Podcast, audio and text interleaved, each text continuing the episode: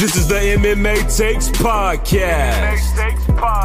With your host, Brian Petrie. And Devin Tejada. I'm cutting it short here. We are chopping it up. Gonna do a little recap of the month of August in MMA. A lot of canceled fights, a lot of big fights, a lot of storylines.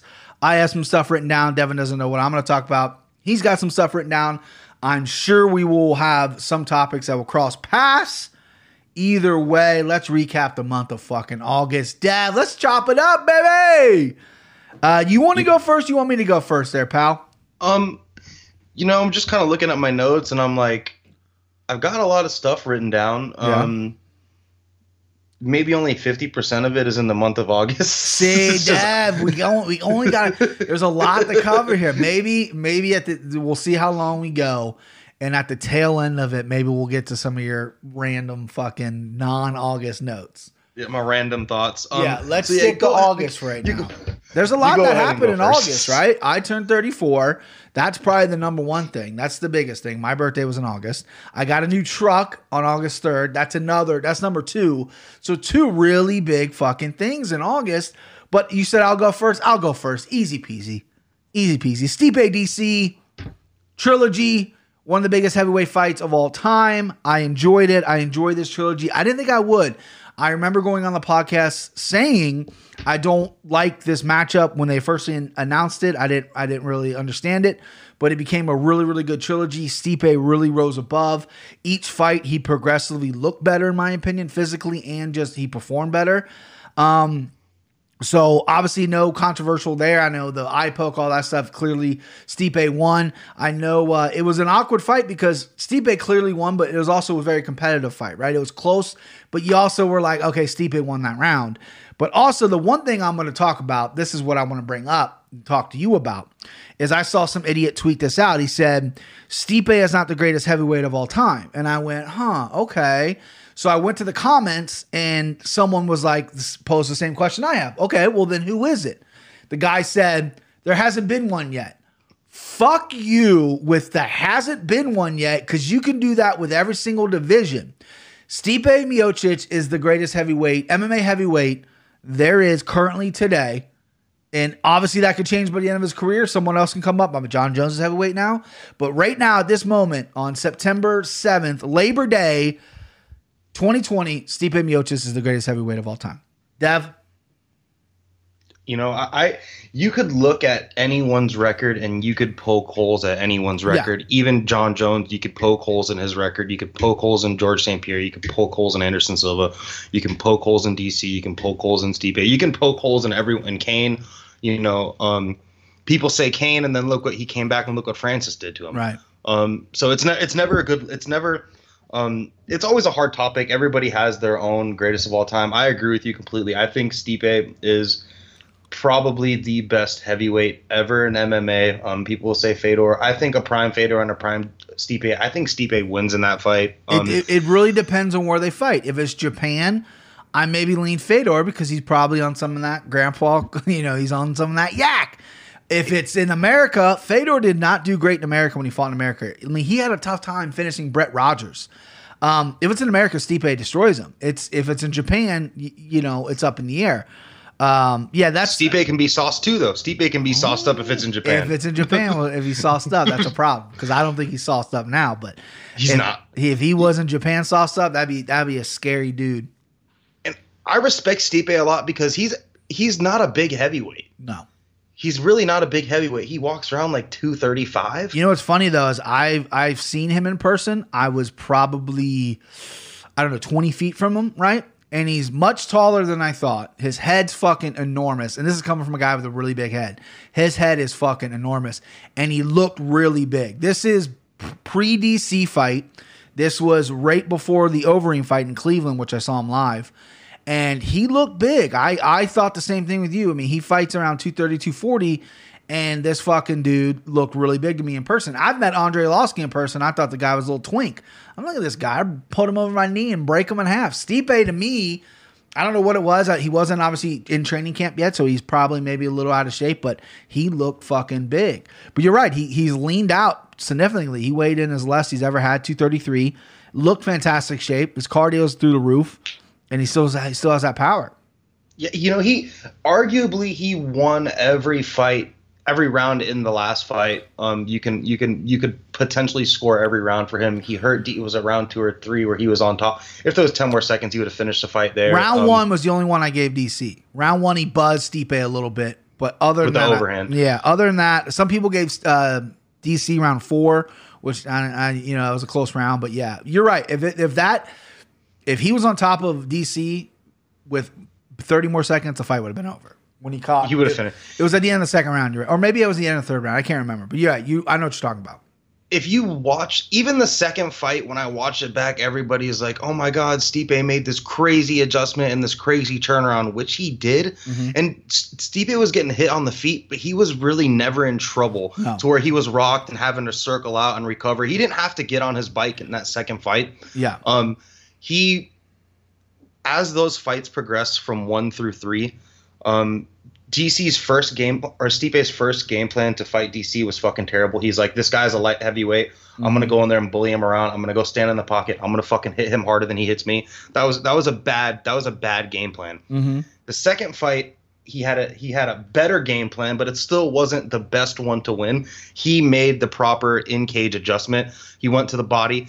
I was watching that fight back, and in the second round, he hit he hits he hit DC boom with like a shovel hook right to the gut Mm-hmm. in the second round, and he didn't notice the effect on it. But now I was watching for the body shots. And you could see DC was like, I didn't like that. DC got on his bike and circled out. yeah, And I was like, oh shit. If he would have picked up on that sooner, if his coach would have picked up on that sooner, his corner, yeah. they might have been able to do something about it. But as the fights progressed, Stipe made the correct adjustments. And, you know, the second, the second, the third fight went like into any grappling exchanges or any clinch work. You could tell that Stipe was the stronger guy in the clinch. Bodied him and He up. would always, yeah, and he would tie up the wrist. He would Tie the always wrist tie so up he, DC. he so he didn't get that punch like in the first fight. Either thing. Here's the one thing: DC is a lovable guy. I love DC. Uh, he's going to be with UFC for a while. Commentary, you know, I've said on our text, I think he'll replace Dana one day. The one thing though, I don't feel like DC's getting enough uh, hate here. Right? People don't like to talk shit about him. But the whole lead up to this fight, he all he talked about how he's going to wrestle, wrestling, wrestling, wrestling. He tried for one takedown, got it. Stipe popped back up, grabbed a hold of that like a front headlock, grabbed his neck, and then they separated. And then the clinch work was dominated by uh, Stipe. So like, why aren't people going? Oh, listen, why didn't this fucking dude do what he said he was going to do? Right? He didn't do that. He got. I think he's getting a pass on that. And apparently, he had a bunch of injuries going into that. So I don't. I don't fucking know. Who knows? Who knows? Everyone's- every listen, fighter's he's forty injuries. something years. His back's been killing him for a long time. I'm sure it was a back injury. Uh, you know, it's a good time to retire for him. And uh, now we get to enjoy him on commentary. Even though you and I, we're not talking about it because it's September, but you and I both agree he was a little off on Saturday night with some of those calls. very very biased i don't like how um going back to what you just said prior um dc doesn't have the best fight iq No, he, He doesn't. doesn't. And he, He and, he, doesn't. and he's for a guy who's a leader. Listen, this guy didn't even qualify for the Olympics, right? But he was the captain of the team. He became captain of captain of AK very quickly, right? He went in there and changed the culture of that that that gym. He's a guy that everyone loves at Rally Round. He's he's really good. Maybe that's a guy that's probably better suited for a coach because I've seen him mentally fade in fights. Now he's also came back, right? Like he got kneed by. I'm not. This isn't a shitting on DC, you know, portion of the podcast, but you know he uh he um got rocked by uh Gustafsson, came back, right? He took Anthony Johnson's big shots, came back. But then when you look at the high high level competition, the, the Jon Jones fights in the corner, Bob Cook screaming at him, and he's just asking him like, "I'm trying, I'm trying." Like to me, that's not a guy who's mentally there. And then in the, in the Stipe fights. Um, after I'm not obviously not the first one, but after the the second and the, the third one, uh, mentally I feel like he he just wasn't there. Like if you watch that third fight again, after that second round or after wherever he got caught, and then the eye poke stuff happened, he was gone. He was out of the fight. Right? He was just he was just on autopilot. Like, listen, I'm just not going to try to get finished, but I'm not going to try to win the fight either. Um, that's something that's kind of plagued him a little bit. I mean, he's listen, he's 22, 3 and 1 or whatever. He's got a, a phenomenal record. He's two weight division champ. You can't say much bad things about him, but his fight IQ and just his mental state, it, it, it could be one of them. If we're gonna if we're gonna nitpick, right, it could be one of them. well when when someone matches his physicality and his athleticism and his skill set that is kind of when it's it becomes like 50-50 for him. He he overcame Gus in the Gus fight, um, but there hasn't really been many other fights except for Jon Jones and Stipe that have matched him tit for tat and Right. where he was like, "Holy fuck, this guy's really good." He used to say he used to say in his post fights, I think before the jo- Jones fight, the first fight, I said he wants to find his equal. Let me find my equal. I believe there's a soundbite out there of him saying that. I want to I want to find my equal. Jon Jones, are you my equal? And Jon, in that first fight, just fucking, you know, just took him down, stuffed his takedowns, pieced them up. Like that was a dominating performance. First two rounds were fairly close, and then Jon obviously took over. All right.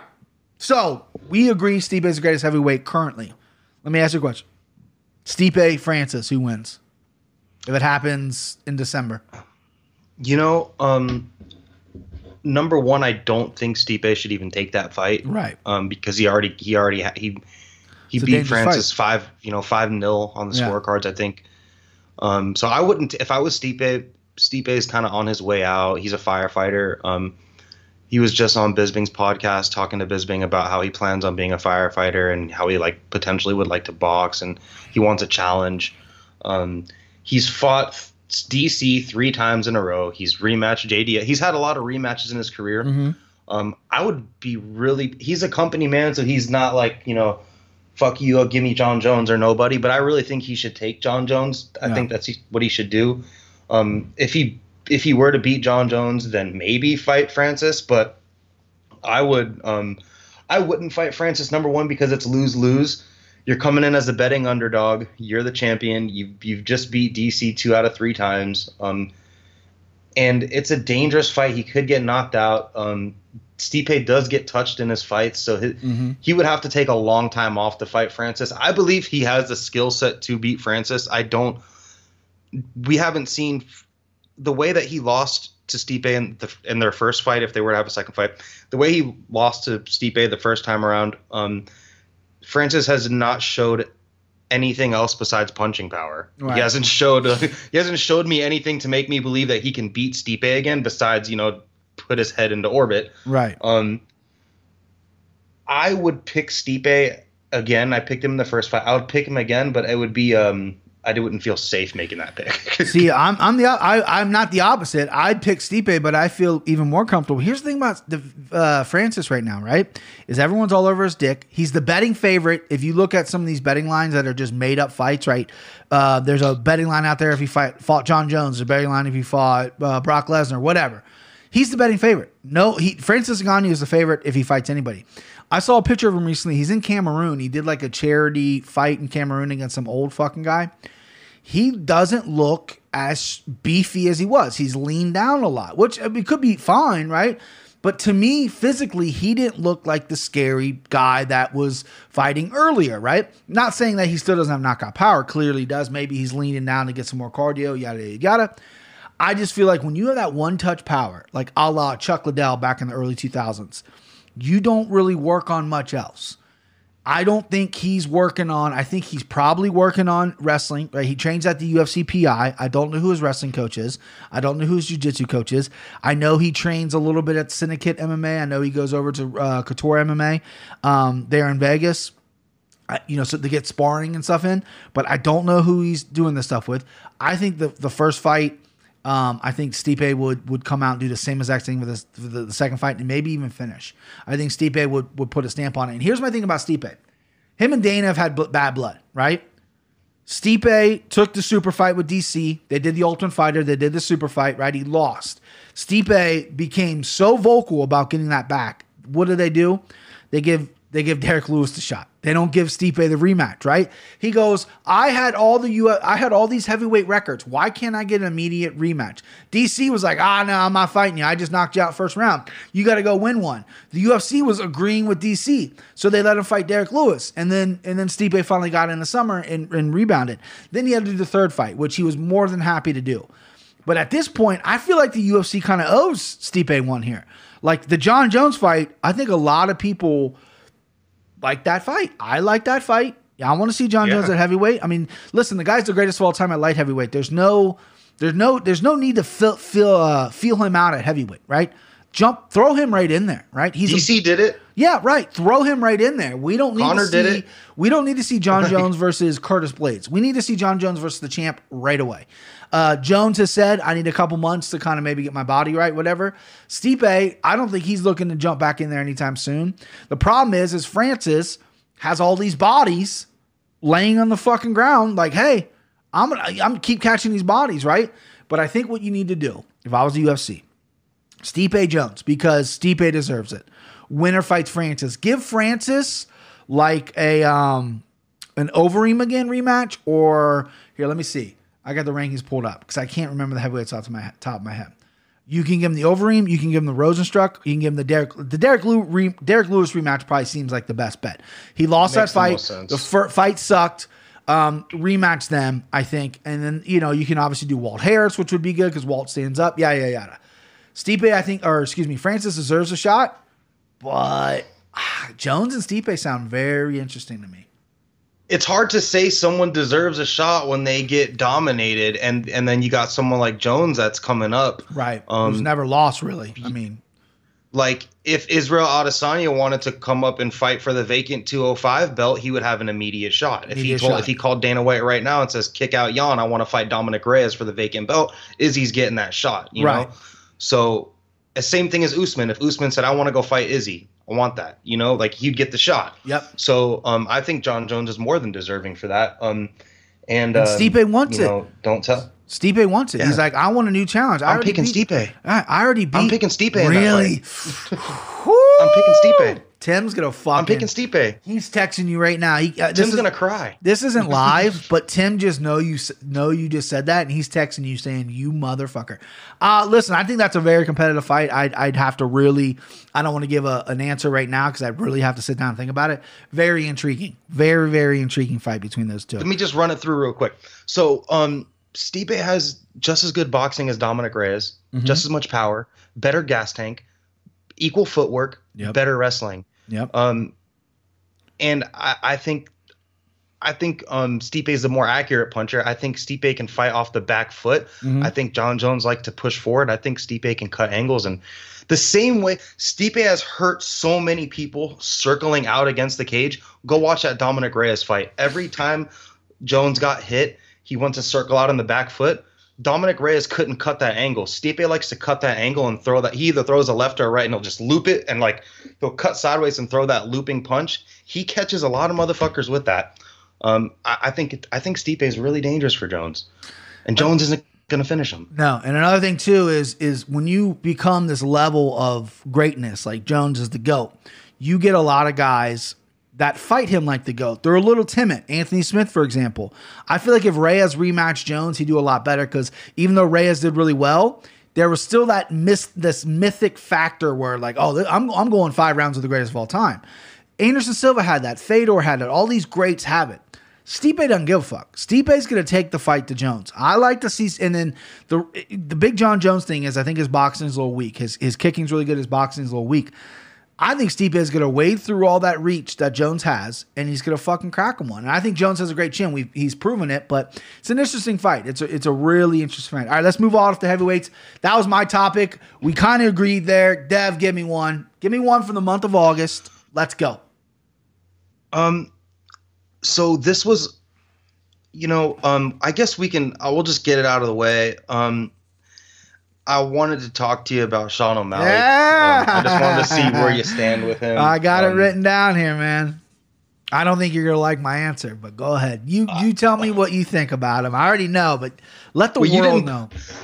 You didn't believe that I was a fan until I took a screen recording and showed you that I unsubscribed Correct. from his podcast. Correct, because um, I don't even listen to his podcast. I'm a very I'm a podcast snob. I listen to a lot of these up and coming like podcasts like mine, these MMA channels. I give them a shot. If I don't like them, I don't listen to them again. But yeah, go ahead. I was a fan of his. Um, I just don't love the way he handled the loss. I don't it's just the air his arrogance level. I listened to the podcast after and it just gave me like a sick feeling to my stomach. I was like god. Um, the only way that you can be a champion is if you learn from your losses. Um, and you have to respect your opponents man. I mean it is a fight you know blah blah blah all that stuff. But at the same time you know give credit where credit's due. Don't get carried. The optics are terrible. Don't don't get don't go on your back. If you get kicked in the leg and your nerve gets fucked up, whatever. Um, the second he was on his back in that fight, he did not. He did like his BJ, his supposed BJJ that he's been working on and is so great at. Um, he, he never showed any of it. He, right. you know, he had no. Not, I mean, you don't always have to attack off your back, but at least try to defend. You know, pull your opponent in close so they can't hit you with elbows. He did nothing. Once he was on his back, he gave up. Um, he gave up. He took a bunch of ground and pound, and then suddenly, once the fight was over, he grabs his ankle and starts screaming. If you're in screaming, excruciating pain, you're in extreme, excruciating pain from the second it happens. Not you know 30 seconds later, once you've taken a bunch of damage to your brain, mm-hmm. if your leg's broken and it's fucked up and you have to scream and it hurts, you're, you're, you're, fucking grabbing your leg and it hurts. How many other fights have you seen where somebody will get their leg kicked out and they're just, they roll over and they're grabbing their fucking leg? Right. And then to get carried out on a stretcher. Yeah.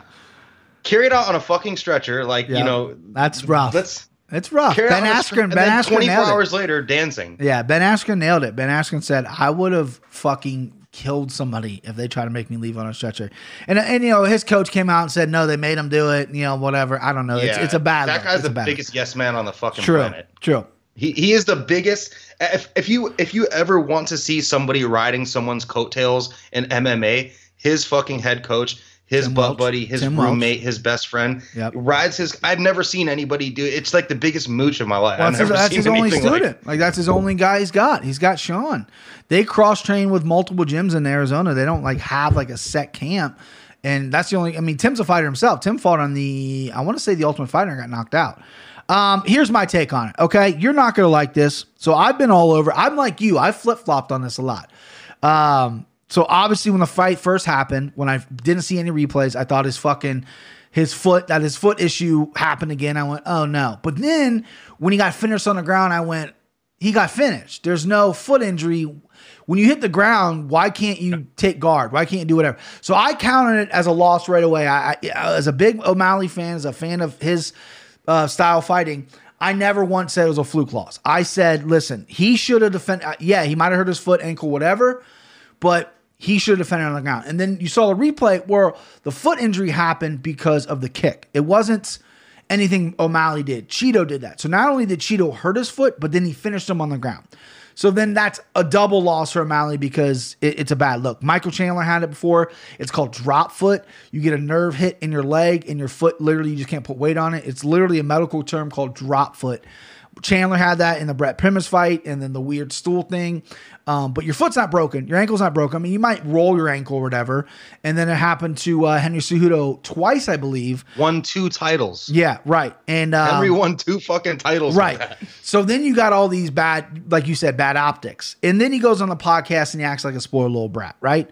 I did not like that. I said to you on the, I texted you and said, I just heard the snippet of his podcast. I did not like the way he's handling things, right? And he got so much negative feedback from that that now he's spinning it and he's even he's he doesn't believe what he's saying now. So now he spun it to acting like a spoiled little baby, couldn't do the loss. Now it's like a gimmick. Now he's doing a bit with this whole I'm undefeated. I have an undefeated set of mind. Every time he talks about it now, he's doing he's playing it up now because he realizes it gets a rise out of people. So now I'm back on Sean O'Malley. I mean, I never was off him. He's my guy. I like what he's doing now, though. I like that how he's trying to spin it. He's trying to do the Chael Sonnen thing. He's trying to do the Colby, Colby Covington. Thing. Some people might not. Some people might not like that, right? Because they don't like O'Malley and they don't like that type of promotion or whatever. But I will say this: you got to win your next fight, no matter who it is. You got to win, right? He says he wants to fight at the end of the year. He's going to get probably, I mean, Rob Font's ready to fight. Rob Font will be interesting. I think they just, I just saw that he's cleared to fight. Um, put him in December. You know, they always put a big card on December. Sean O'Malley has to win his next fight, or the the cuteness and the the little I'm undefeated stuff starts going out the window when you start racking up some losses. But so with that being, go ahead. Um, do you think they give him another you know do you think they give him a t-ball do they give him a low ball or do they give him someone even higher than chito in the rankings because chito was his biggest step up he lost emphatically looked like a fool so do I've, they give him someone above chito or do they give him another low ball I've never, asset. I've never thought Chito was a T-ball. You said that. I never thought that. Chito was a former ranked guy. Got dropped. I never of- thought he was a T-ball. No, everyone you- before then was a T-ball. You called Chito a softball. I'll pull up the text right now. You said, oh, ah. you said, oh, they're giving him another softball. Listen, Chito's very good, right? Will Chito ever win the title? Probably not, right? Sean O'Malley's calling him a journeyman. He's definitely not a journeyman. He's he's a solid prospect, right? He doesn't get finished. He's tough as they come. I love his confidence in fight week, like his pulling the mask down, blowing kisses and stuff. Like that was fucking tough. I like that. He lost to a 145 Song Yadong, not even a 135 fight, and he lost out of the rankings, which I thought was. he didn't was even stupid. lose that fight either. And right, and he didn't even lose the fight. As far as who they should give him, I mean, listen, I think that you can't take any steps back. I think I said that to you guys. You got to go forward. He's not in the rankings anymore. But if you give him a Song Yadong, if you give him a Rob Font, or even a Raphael Assunção, there's a lot of guys at 35 with some names. Rob Font not being the biggest name, but he is ranked 10 right now. Um, but Rob Font is a striker. He's not going to take Sean down, right? And that's a, a good matchup for him stylistically. Now, I will be a little disappointed. I wasn't disappointed in the Chito fight because I thought Chito was was a solid guy. I also thought Sean was going to run through Chito, right? I'm not going to hide that fact. I went heavy on Sean, lost a lot of money. I, I obviously am going to pick Sean in whoever he fights next. I really don't hope it's like a guy who's like one and two in the UFC. You know what I mean? Give him a ranked guy because Sean is sitting there telling everybody, I'm going to be a champion. This guy's a journeyman. Okay. Here's your chance to prove it. Let's give you a 10 number 10 ranked guy. Or let's give you a 14, whatever Song Yadong is. So I think they have to give him guys above him. They have to. No more sets back. It- you know, I know he's only got 12 fights, 13 fights in his career. He's 12 and 1. No more sets back, right? You've injury prone. You were out for two years. You, you came back. You had two really great first round knockouts. Had an ugly loss, an embarrassing loss. You're trying to spin it. Let's spin that into a top 10 guy and let's see if you can get a fucking dub. so I believe um I believe the reason why those rankings got switched around like kind of on on the week before fight week on that Tuesday was because um, Sean O'Malley was the centerpiece of you know one of the centerpieces of that event, and they needed to move him into the rankings because he was like their star. Right. Um, and I also I would like now more than ever is I want to see him fight Merab. I That's- you, I have no appetite for that fight. You know what? Merab is Merab's is, hard, is the hardest. And Merab's like the hardest fight for, anyone in everybody. Anybody. division. I think you got two stars there because Merab is this guy who comes from Georgia, right? Very small country. He's proud to be an American now, right? I don't know if he's a. Great attitude. I don't know if he's an American He's a citizen. citizen Is he okay? Good. I think he's a citizen He now. comes out with dual flags. He loves to be an American. Like Ray Longo was saying, that he like built like a swing in his yard and was doing it all weekend because he like this is the first time he's ever had a yard before. You know, the guy's awesome. You got to root for him, and he's got such a smothering style that he could be a star just based on his story. Sean O'Malley's a star on a different way because he's got the colorful hair and he's got the fucking millennials, the video game guys, and all that stuff like that. I just feel like you can't match him up yet, right? You just can't. Because if Merab beats Sean right now, that's an ugly look for Sean. You got to give Sean. I mean, listen, I, and I'm an O'Malley guy and I love Sean O'Malley, but if, if you had a gun to my head and I'm being, being truthful, I think Merab, beat, wins that fight. Merab beats Sean right now. especially the way that he looked against Doug Dodson. Um, especially the way he looked against Dodson. Dodson will not, you know, Dodson sometimes won't pull the trigger, but Merab looked clean in his striking. Like he's getting better. He really a lot is. better. He's and, not. and like, he's- he's, never going to get tired. His his No. Dot he had a beautiful game plan against Dotson because Dot he knew Dotson was always going to be off his back foot and he's really hard to take down. Still went for uh, several takedowns, but also controlled on the feet. Kept distance management. Didn't get hit at like at all. I don't think like Dotson maybe got one or two in there, but I like Merab. You know, Merab's number thirteen. He's gonna he's gonna have some tough fights to find because I don't think anybody above him is gonna want to take that fight. Like I, my first gut instinct, right, was to give him to like Pedro or Pedro Munhoz, right? Munhoz coming off a loss, throw him in the deep end. But I don't think Munhoz is gonna want to take that fight. He won't. Especially, I scored that. I watched that fight back twice. I scored that fight for for, for Pedro. I um, have that. I have that on here, so we'll go to that next. Um, but I don't. I think Merab might have the best gas tank in all of UFC, especially someone that's his body type. Yeah, he's pretty Most of the muscular. gas tank guys. Yeah, he's pretty Most of the gas tank guys are like, like lanky and skinnier, you know. Right. Um, but he's like ripped up, shredded, crazy gas tank. Yep. Like I want to see him in every. I want to see him fight five rounds every fucking. Yeah. You know, He could fight 10 every rounds. fucking time. Longo. Like I just want to see him go. I'm sure you've heard on Anik and Florian podcast, Longo, they do these hill runs, and every fighter at the Longo gym hates the hill runs. They're like, this is fucking a joke. Merab runs with someone on his back. So not only is he just doing hill runs, he's Aljo. running running with someone on his fucking back. You know what I mean? Like Aljamain Sterling, great cardio. And um, Ray's like, literally, I would want to sell tickets to watch these guys go. Because the minute they're done doing five rounds, they're both going to hit bags, and it's like a competition with each other. They're both pushing each other in such right ways. I'm interested to see if Aljo beats Petra and Merab starts getting some wins. How's that going to happen? Who's going to fight? who- You know, are they going to fight each other? They're like brothers. Like I think Aljo. I think they said like Merab's going to be in Aljo's wedding or something like that. You know, Aljo's actually talking about retirement too. He says he only got a couple years left. I don't. I think, especially if he gets the title, I think him and Merab are such buddies and such. Uh, they're like basically family. I think he would relinquish and let Merab fight for a vacant if that were to ever happen. I don't Um, know. We'll see. We'll see. I, But who team- knows? Teammates fighting like at big gyms like Jackson's and, and ATT when you can schedule times for guys to come in and stuff like that. That that, that makes sense. Like I mean, Rozenstruik and JDS just did that. But Longo Weidman MMA out there in Long Island, it's not big. Like they train together. So I don't know how to do it. But since you brought it up, one of my other topics here is Munhoz Edgar decision. You had Pedro Munhoz. I had Frankie Edgar. One of the things you and I disagree on a lot via text when we talk about fights is decisions. I haven't watched this fight back yet, so it's it's it's not super clear in my head right now. I just thought Frankie looked so good. Frankie, I thought landed a lot more shots than people gave him credit for. Pedro landed the bigger shots, and then I think Frankie mixed up some takedowns a little bit. I wanted him to mix up more takedowns. I don't think it was a robbery either way. I think it was a very competitive fight. If they would have went with Pedro, I would have been okay with it. If they would have went with Frankie like they did, I'm okay with it. But from my eyes, from the one time I watched it, I thought Frankie won. I thought he looked great at almost 40 years old. Is he gonna be? He's gonna be 40 like 21 or something. Um, I thought he looked good, and I don't think it was a loss for either guy. Right. The one thing I think really hurt Pedro is he immediately asked for a rematch. Right.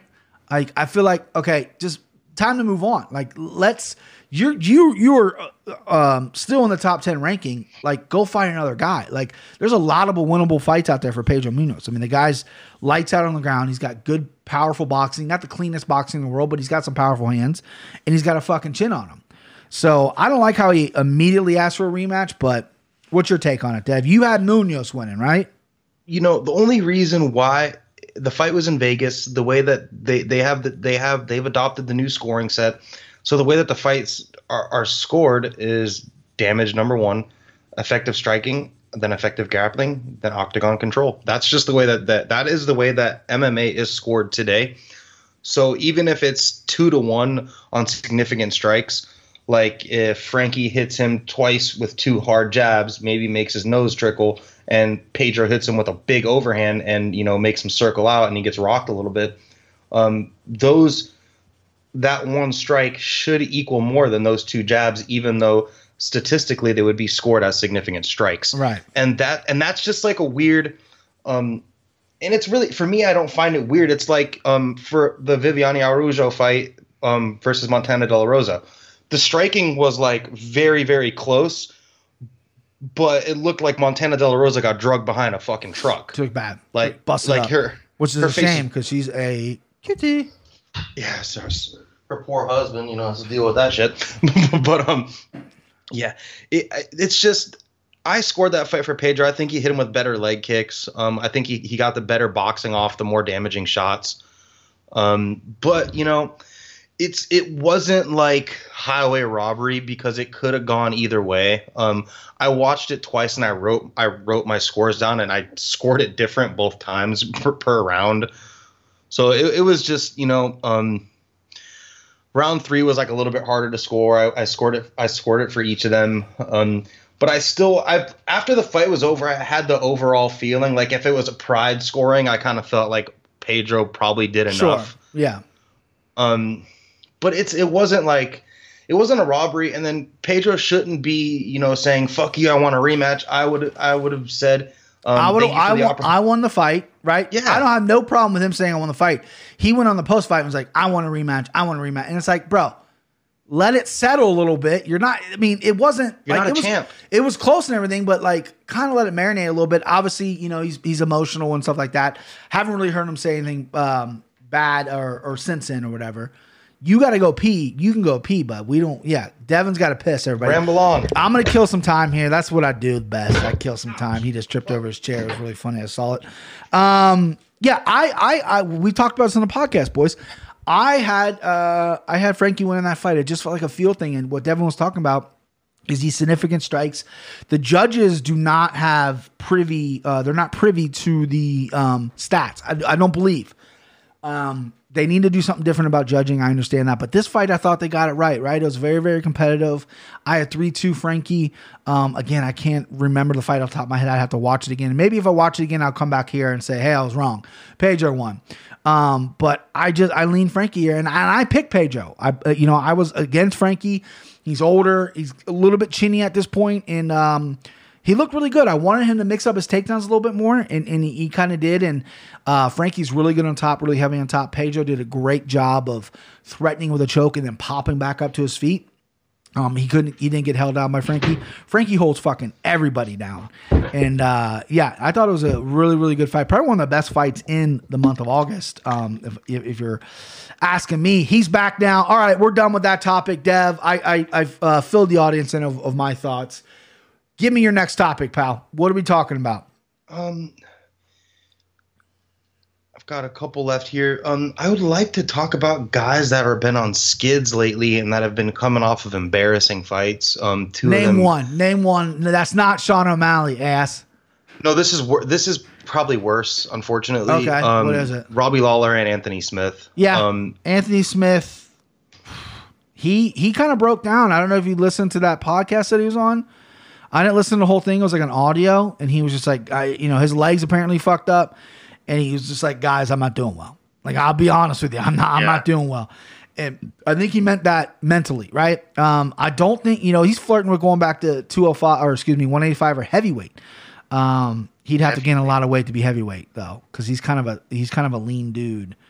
Yeah, get killed at heavyweight. yeah, I don't like him at heavyweight. I, you know, at 85, I just think that weight cut kits him, kills him. I just think, uh, you know, I, I don't I don't see the same guy that I've seen in, in the past. I don't see the same fire that I saw when he fought Volkan Oezdemir. Like, right? Like, Yeah. it's the same thing that I, I talk about quite often is these guys like Anthony Smith.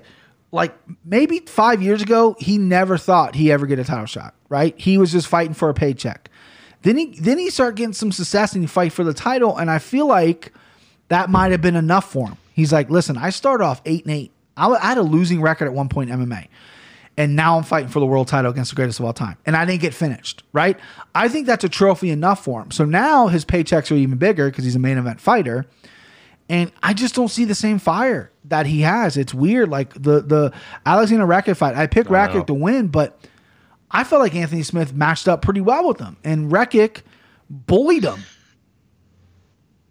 he didn't even like you take one leg kick that you don't like um even if you don't check it and it sucks like you can just pressure the guy that's throwing leg kicks. It's not like Rakic is moving forward and is some uh, you know immovable object.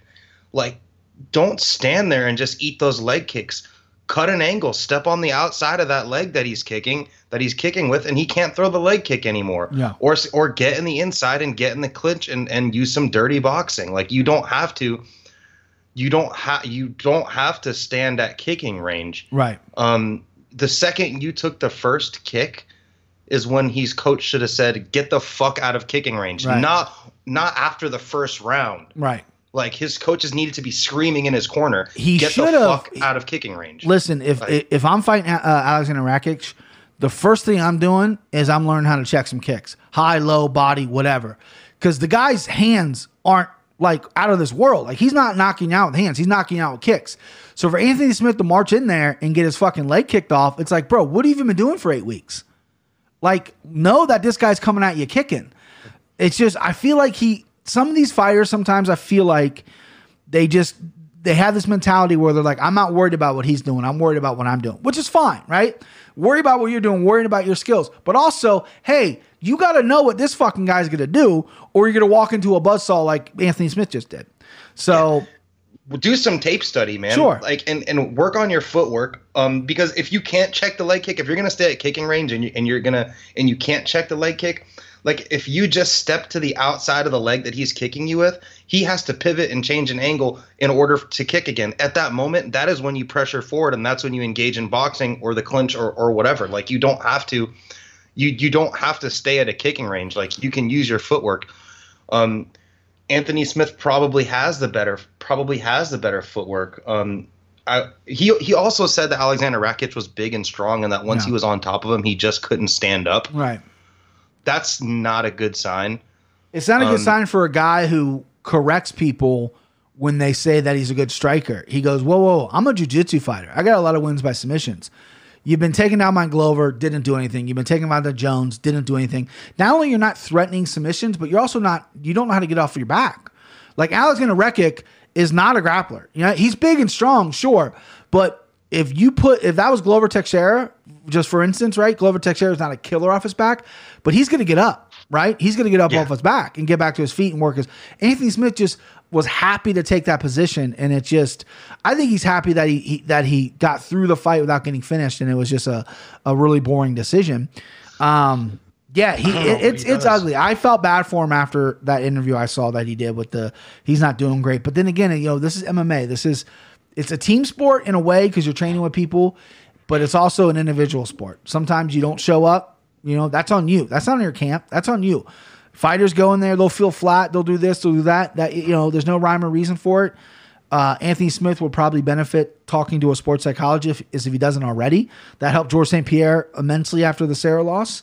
And uh, yeah, there's there's obviously something going on. And as far as Robbie Lawler that you brought up, that one's a little different because he's a little bit older, right? And he's just gun shy. Like he's just he got a little tired of Magny fight. Magny was all over him, and his game plan was trash. Like, why are you clinching with Magny? Why are you initiating Going for clinch? takedowns. Went for a takedown that just backfired in your face.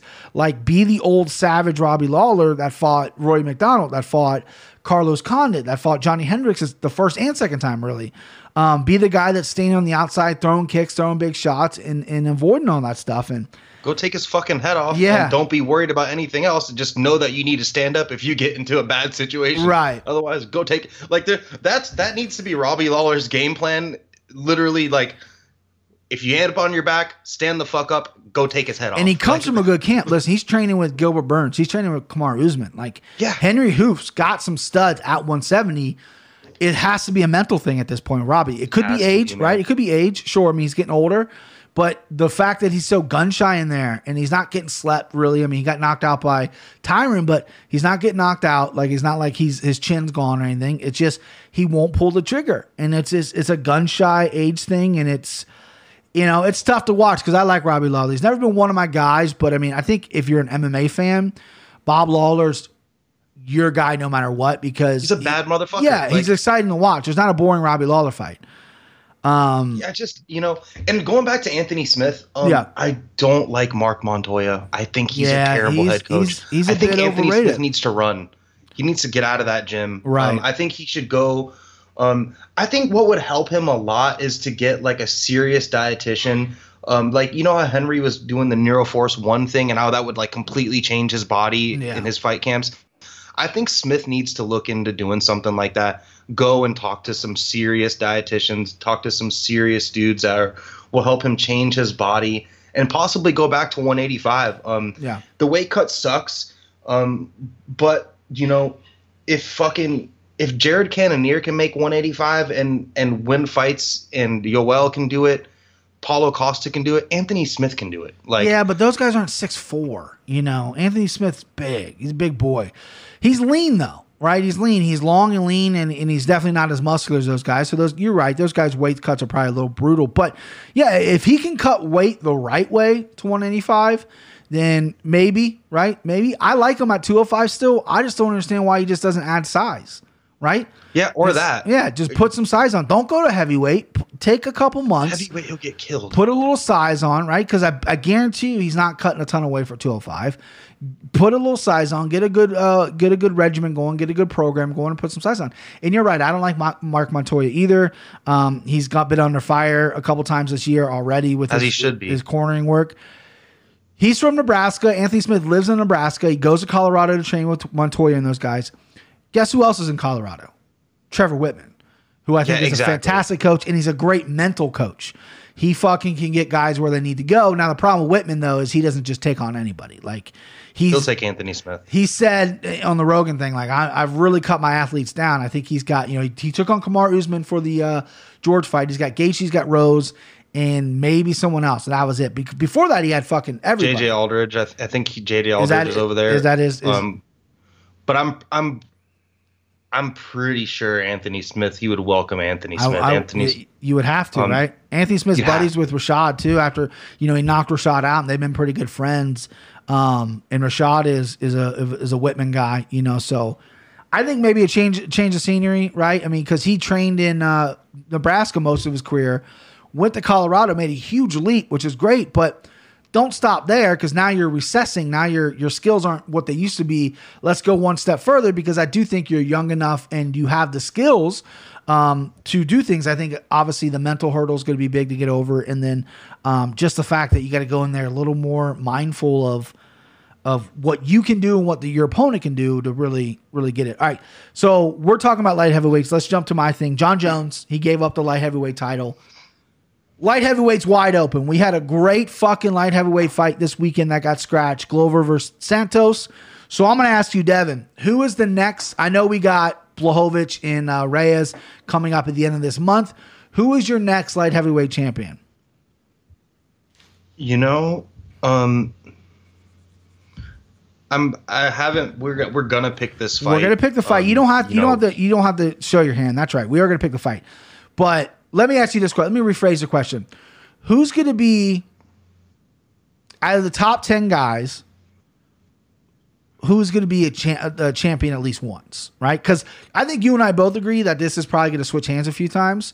So out of the top ten, you got Misha Cirkunov, you got Nikita Krylov, you got Anthony Smith, Volkan, Yuri, Rakic, Teixeira, Blachowicz, Santos, and Reyes. Out of those guys, who's going to be a champ at least once? I think um, to start off, I think um, Jon Jones leaving the light heavyweight division is the best thing for that division. Hundred percent. um, because there will be no more. Fi- there's going to be no more Jon Jones fights, especially as of late, where people are like, he lost that fight, blah blah blah blah blah. There's going to be no more questions asked because, you know, the way that Dominick Reyes fights, the way that Jan Blachowicz fights, the way that the way that Thiago Santos fights is, is normally they don't they don't leave you questioning who won the fight. Um, I it's tough because I think people are sleeping on Jan on on the Dominick I'm, Reyes I'm- fight. I'm sleeping Um, on him. I think Jan stinks.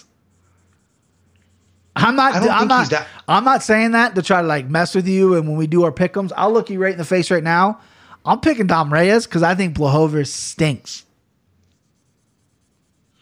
I think I think um I think Jan can't be looked over. I do think Dom's gonna win that fight too, but I think Jan can't be looked over. Um, I think Dom is gonna win, and then Santos is gonna be who he fights next. Um, And then Yuri is going to beat all of them and become champion. That's is that what you're going to say?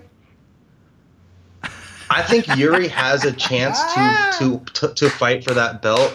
I don't know if he wins. He wins. Um, I I think Thiago San I think Santos is probably the most dangerous striker Sure. in that division. Power. Um, big guy, big I. I think Santos is the hardest hitter, and I think he's the hardest puncher and kicker. And I think number two that can match him in punching power is obviously Dominick Reyes. I think Dominick Reyes is the best athlete in that division, I, I did. I think Dominick Reyes is a good athlete. I think Yuri hits harder than Dominic Reyes. or or him too. He fucking cracks hard. Everyone at 205, can, you know, those like some of those guys at 205 can really crack. Even Mm-hmm. Jan can crack. I mean, look what he did to Luke Rockhold. He fucking killed him twice. Right. Um, Thiago has been stopped before, but that was like in other divisions when I, that dude made that dude made welterweight. Yeah, he's never been stopped at 205. So you got to attribute to some of those chin issues Rumble's with weight, coming back. with weight cut. Rumble's coming back. He's going to 205. He's not he's not a heavyweight. He was supposed to come back at heavyweight, but he's going back at 205. I guess uh, him training, he's, he's dropping weight like crazy. Um, yeah, I mean, listen, to answer my own question, Reyes, Blachowicz, spoiler alert, I think Reyes is going to win. I hope it's not a close fight so they don't run it back because I think Jan Blachowicz is fucking boring. I'd rather watch paint dry. And I'm not just saying that because he's a boring fighter because he's not. Like, he's an exciting fighter. I just don't get excited for Jan Blachowicz. If you watch Jan Blachowicz, Thiago Santos, it's an awesome fucking fight. Blachowicz versus Luke Rockhold was a pretty sick fucking fight. I just, I don't know what it is. I think he's like fucking just, you know, egg whites, right? He's just he's just fucking there. He's just playing. He's bland. I don't I don't care about him. So I think Reyes is going to win. Reyes has this little confidence, arrogance about him, which I think is going to play well for people that don't like him or people that do like him. Uh, Santos, I think, will be Glover. They're, they've they've held that fight um, in October. Santos Reyes obviously makes the most sense. I, I I'm not going to give a pick for that fight right now. I got to deep dive into that. My guy Yuri, he's a sitting at six. I mean, the makes the most sense is Rakic. Rakic is right there at five. You mentioned uh, Magomed Ankalaev, which I would like if he beats Ion Cutelaba. I also would like to see maybe Yuri, whose big question mark is the ground game, maybe fight a guy like Misha Cirkunov, who is a little bit chinny, can get knocked out, but also if he gets you on the ground, he's a fucking stud. Um, there's a lot of options. There's a lot of options for for guys here. I think Magomed Ankalaev being 13th, I think is a little crazy. I mean, Ryan Spann's ranked uh, higher than him, which I think is nuts. Shogun's ranked higher than him. I know Shogun's had some good wins, but come the fuck on. Shogun. I hope they don't give Shogun because you know what they do. The UFC's model is we're going to give these this this young budding knockout artist a legend and kind of cement him. Rich Franklin, Ken Shamrock, you know, uh, Petr Yan, Urijah Faber. If they give Yuri Shogun, that's a death. That makes me sick. That's a that makes me fucking sick to think of it, dude. That's a death. That makes me sick because Shogun was getting rocked by Nogueira. Like I Mm-hmm. Yeah. low key scored that fight Yeah. for Nogueira. like Yeah, it was a close fight. I can't remember I scored it for. I think I leaned Shogun, or I might even lean a draw. I think it was one round apiece, and that third round was so close. They both they both knew they're both a little tired, but you're right. I mean, Shogun got touched and he didn't go down, but he definitely was like, "Whoa!" I just you know his chin is is is not there. like somebody somebody that could really crack that could really really crack Oh, hard. he's dead. He's Like, we'll kill dead. him. He's dead. We'll kill we'll Uh, kill him. I hope they don't do that. And I hope Shogun's management goes, listen, guys, we're looking for the Paul Craig rematch, and then we're fucking out, right? We're running. Yeah, running. we're not we're not looking for these fucking studs. I think Maybe there's a lot though. OSP? OSP, OSP look he looked good, dude. he's not ranked was- in he's not ranked in the top 15, which is weird. I think he has to be criminal. now, right? Because he went up to heavyweight. He's got some losses, but yeah, I mean, I, I would put OSP over Ryan Spann. Yeah, I mean, you know what I mean? I, I would like to see that fight. I would Yeah. love to see that fight. Um, I, uh, the way that I just been on a Yuri Prochazka kick. I can't pronounce his last name. I need to learn Yuri kick. Watched all his fights. The guy's interesting to me. I, you know, and, and I, haven't been interested in a light heavyweight in a long time. It's been kind of a boring decision. And even if a light heavyweight came along and I was like, whoa, this guy could be really good, I go, well, he's never going to fucking touch Jones. And even he's never even touch DC for a while there. You know what I mean? But now that it's so wide open and a lot of these guys are fucking strikers, like Dominick Reyes is going to stand up. Thiago Santos is going to stand up. John Blachowicz is going to stand up. Glover, Glover's been mixing up just because he's a little bit older of a dog. Alexander Rakic, uh, even though he just took down Alexander or Anthony Smith, he's fucking a stand up guy. Yuri, he's standing up. Volkan, stand up. You know what I mean? All these guys, Johnny Walker, who's number 11, who I don't know how he's number 11 when he's got two losses in a row.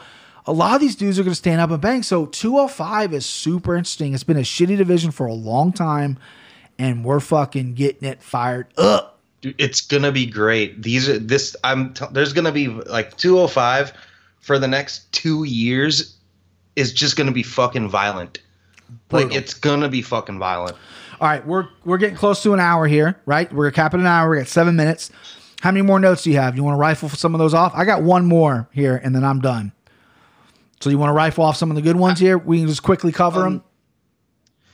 Yeah. Um. I just wanted to ask you like who your up and coming. Um. You know, there's been a lot of a lot of you know guys that have debuted in the past you know month and a little bit before then. Um.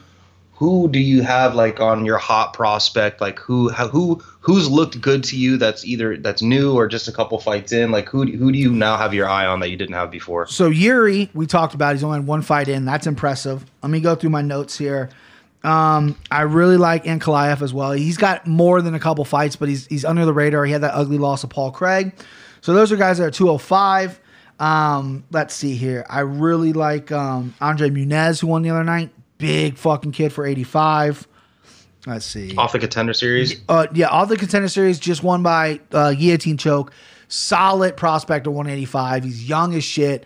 His striking needs to come along. His jiu-jitsu's great, and he's fucking big and strong. Uh, that kid is is a stud.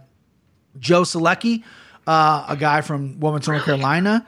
He looked pretty good. I, he's in that Shark Tank division though at 155. I don't know how far he can go, but he looked good against Austin Hubbard. Um, really good. Yeah. Um, Danny Chavez, your boy, he looked really good uh, against TJ Brown. He looked like a savage. Slowed down a little bit, but he, he took the fight on short notice. Literally just bullied TJ Brown, beat him up to the legs, beat him up to the head, and fucking every take every takedown defense was just get the fuck off me. Just shrugged off him. Um, who else? Uh, bu- bu- bu- I mean, yeah, I think that's really kind of it. I mean, on the on the off the top of my head, I mean, I'm I'm really high on Drew Dober right now as well. Uh, he needs to get a fight. I, I, I, he was supposed to fight Islam Makhachev, and they didn't have that fight. I'm high on him. A guy that hasn't made his UFC debut yet, who I am super high on. I have DM'd him two or three times. One of the few guys I actually want to interview is Bo Nickal. He's going to do the Olympics in the summer. He's training with George. He's tying with George's uh, uh, Masvidal's um, management company, and then he's going to be training probably American Top Team. That kid's going to be a fucking stud. He's going to be 205 or 85. He hasn't announced what weight he's going to be. He's a fucking stud. He's going to come in. I just hope he doesn't get signed to Bellator. Uh, yeah, and speaking about up and coming guys, my last note, since we'll, I'll, I'll feather tail off what you were saying, my last note is Edmen Shahbazyan is a fucking fraud. Everyone was on this guy's dick, and I was like, I, I mean, I fell to it. I wasn't. I didn't love his Darren Stewart fight. I, that that was the fight that I remembered. Not all these knockouts.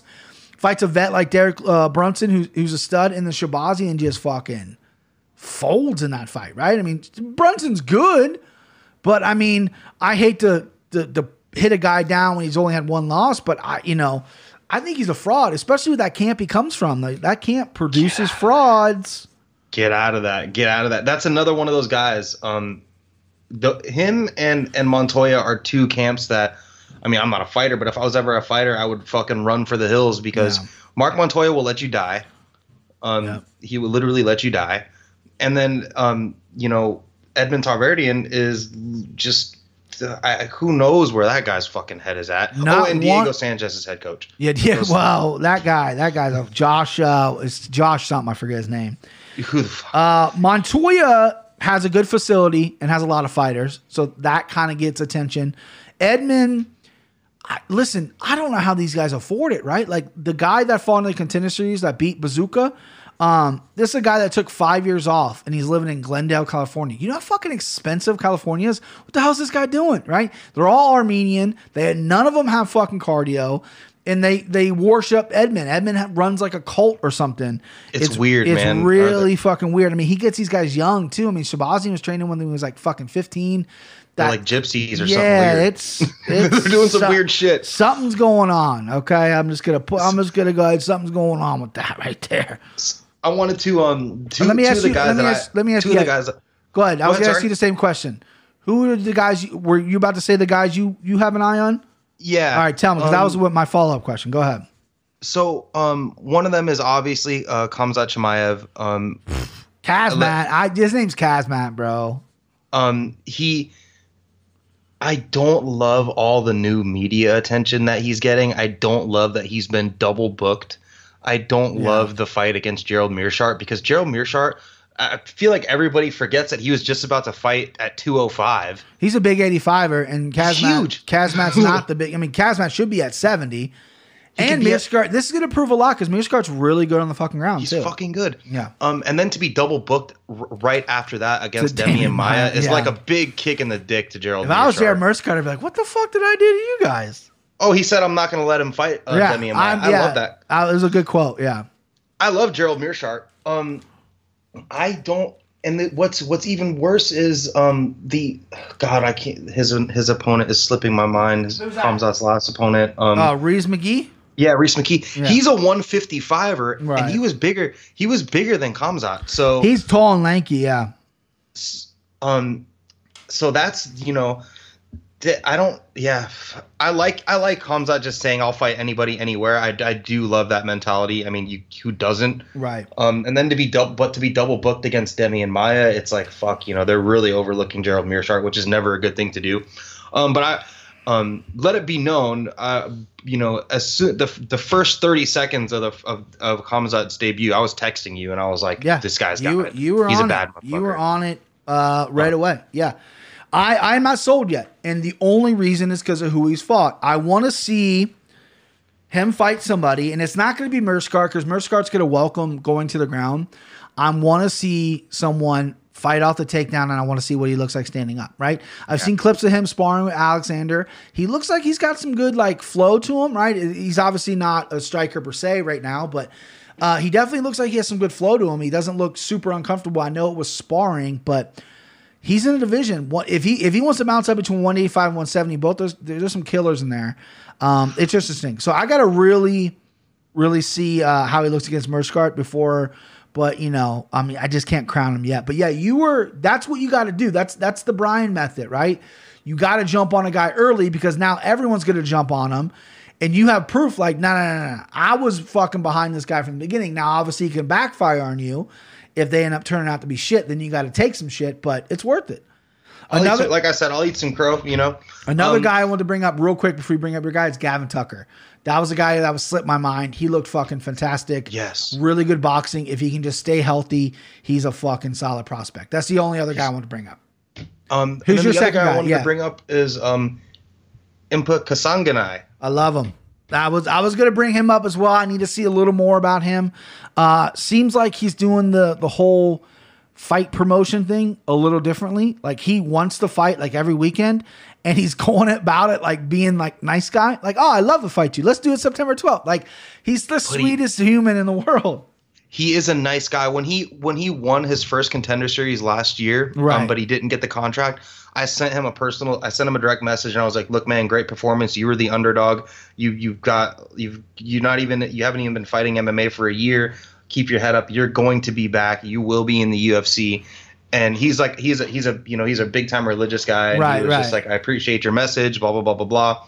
Um, and then he came. He in the contender series, he won like a grinding wrestling, you know, a grinding wrestling match, um, where he was heavy in the grappling. So he showed his, his he showed that he could he showed that he could grapple. He showed he was good in the clinch. He, and then against Maki Pitolo, he pieced him up. I did not out- expect to no. see that. I thought he was going to grind. I thought he was going to grind on him. Exactly. He So went out. he's- He went out and like, boxed with the boxer. layers. Yeah, he went out and boxed with the boxer. And he, great. He kept his guard up. He he he got touched. He stayed composed. Um, he's been fighting for less than two years professionally, and to have Wow. that type of composure, yeah, um, Former I really football think player. fighting in front of Dana White on the contender series, not getting the contract, being fully let down in front of Dana White was probably the best thing ever for his career because there's going to be no other crowd bigger than fighting right in front of Dana White right. and and winning and him saying no.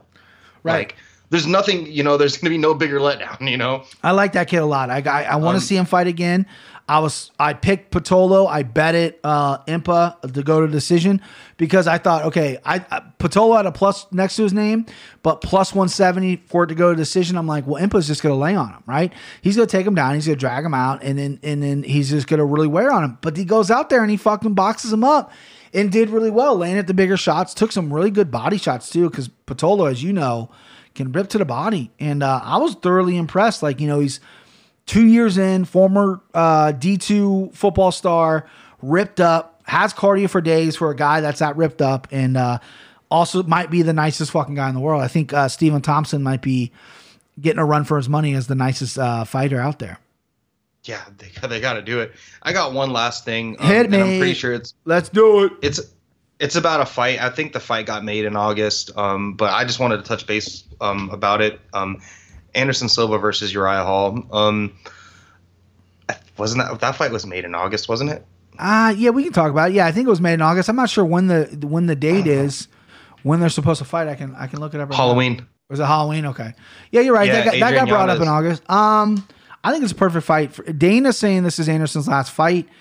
Anderson, I saw an interview where he kind of agreed, but also said, you know, didn't really close the door on it. I mean, he's what, 44, 45 years old? This is a really good fight because Uriah Hall came off the uh, Ultimate Fighter and everyone was comparing him to Anderson Silva. This world class striking and then just never really kind of lived up to it. So obviously, you got to, you when you want to send Anderson Silva off, you got to give him a guy that's going to showcase his skills, even though Anderson's reflexes aren't the same, even though his speed and power might not be the same. I like the matchup with Uriah Hall. I think that's a really, really good matchmaking for uh, a guy like Anderson Silva who's fucking 50 years old, you know? And I think he might win. I got to really look into it.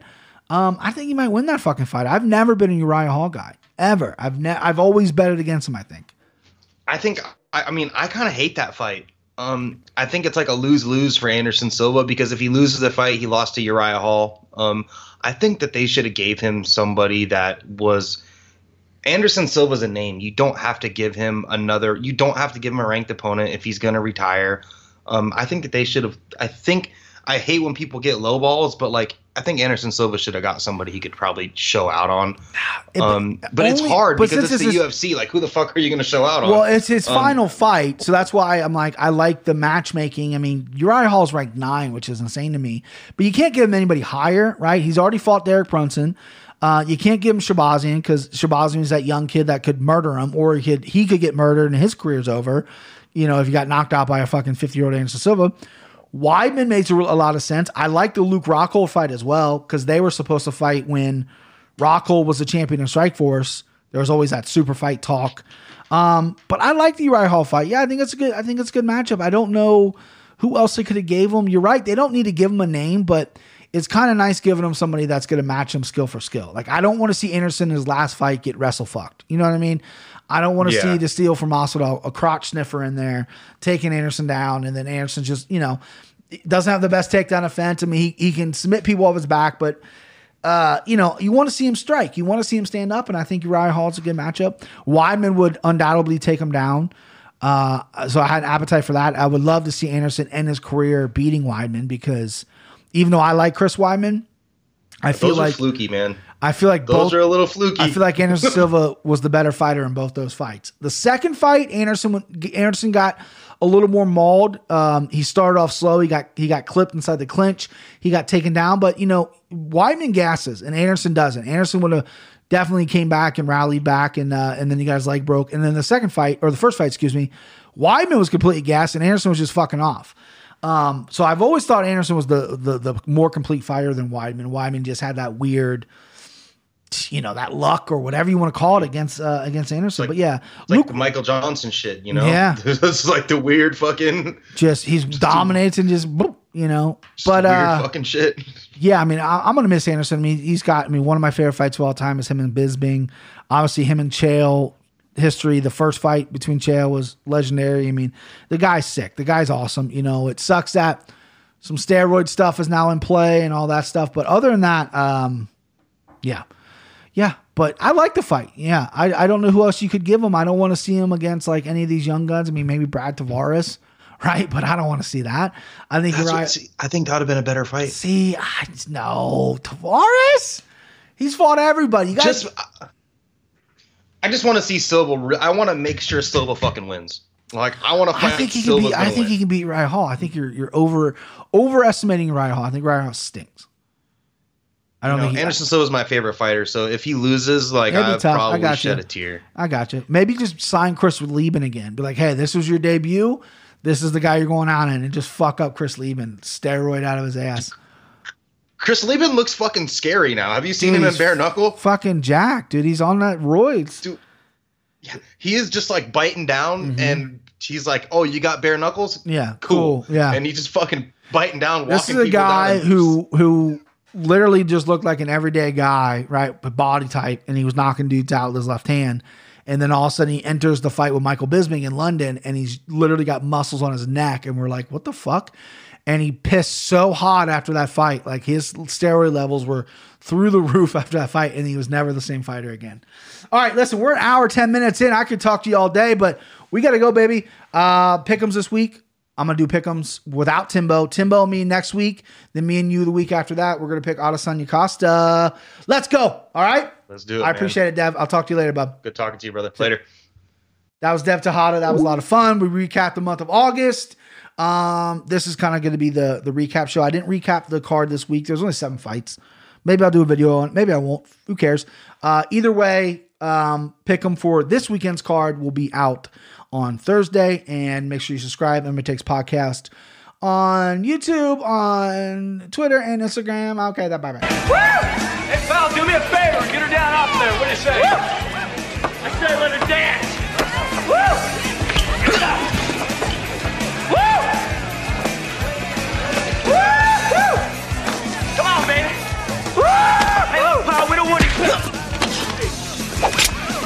Motherfucker. Back. Come on. Come on.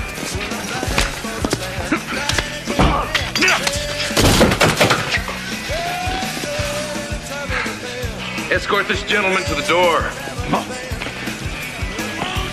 Do you see that shit? Who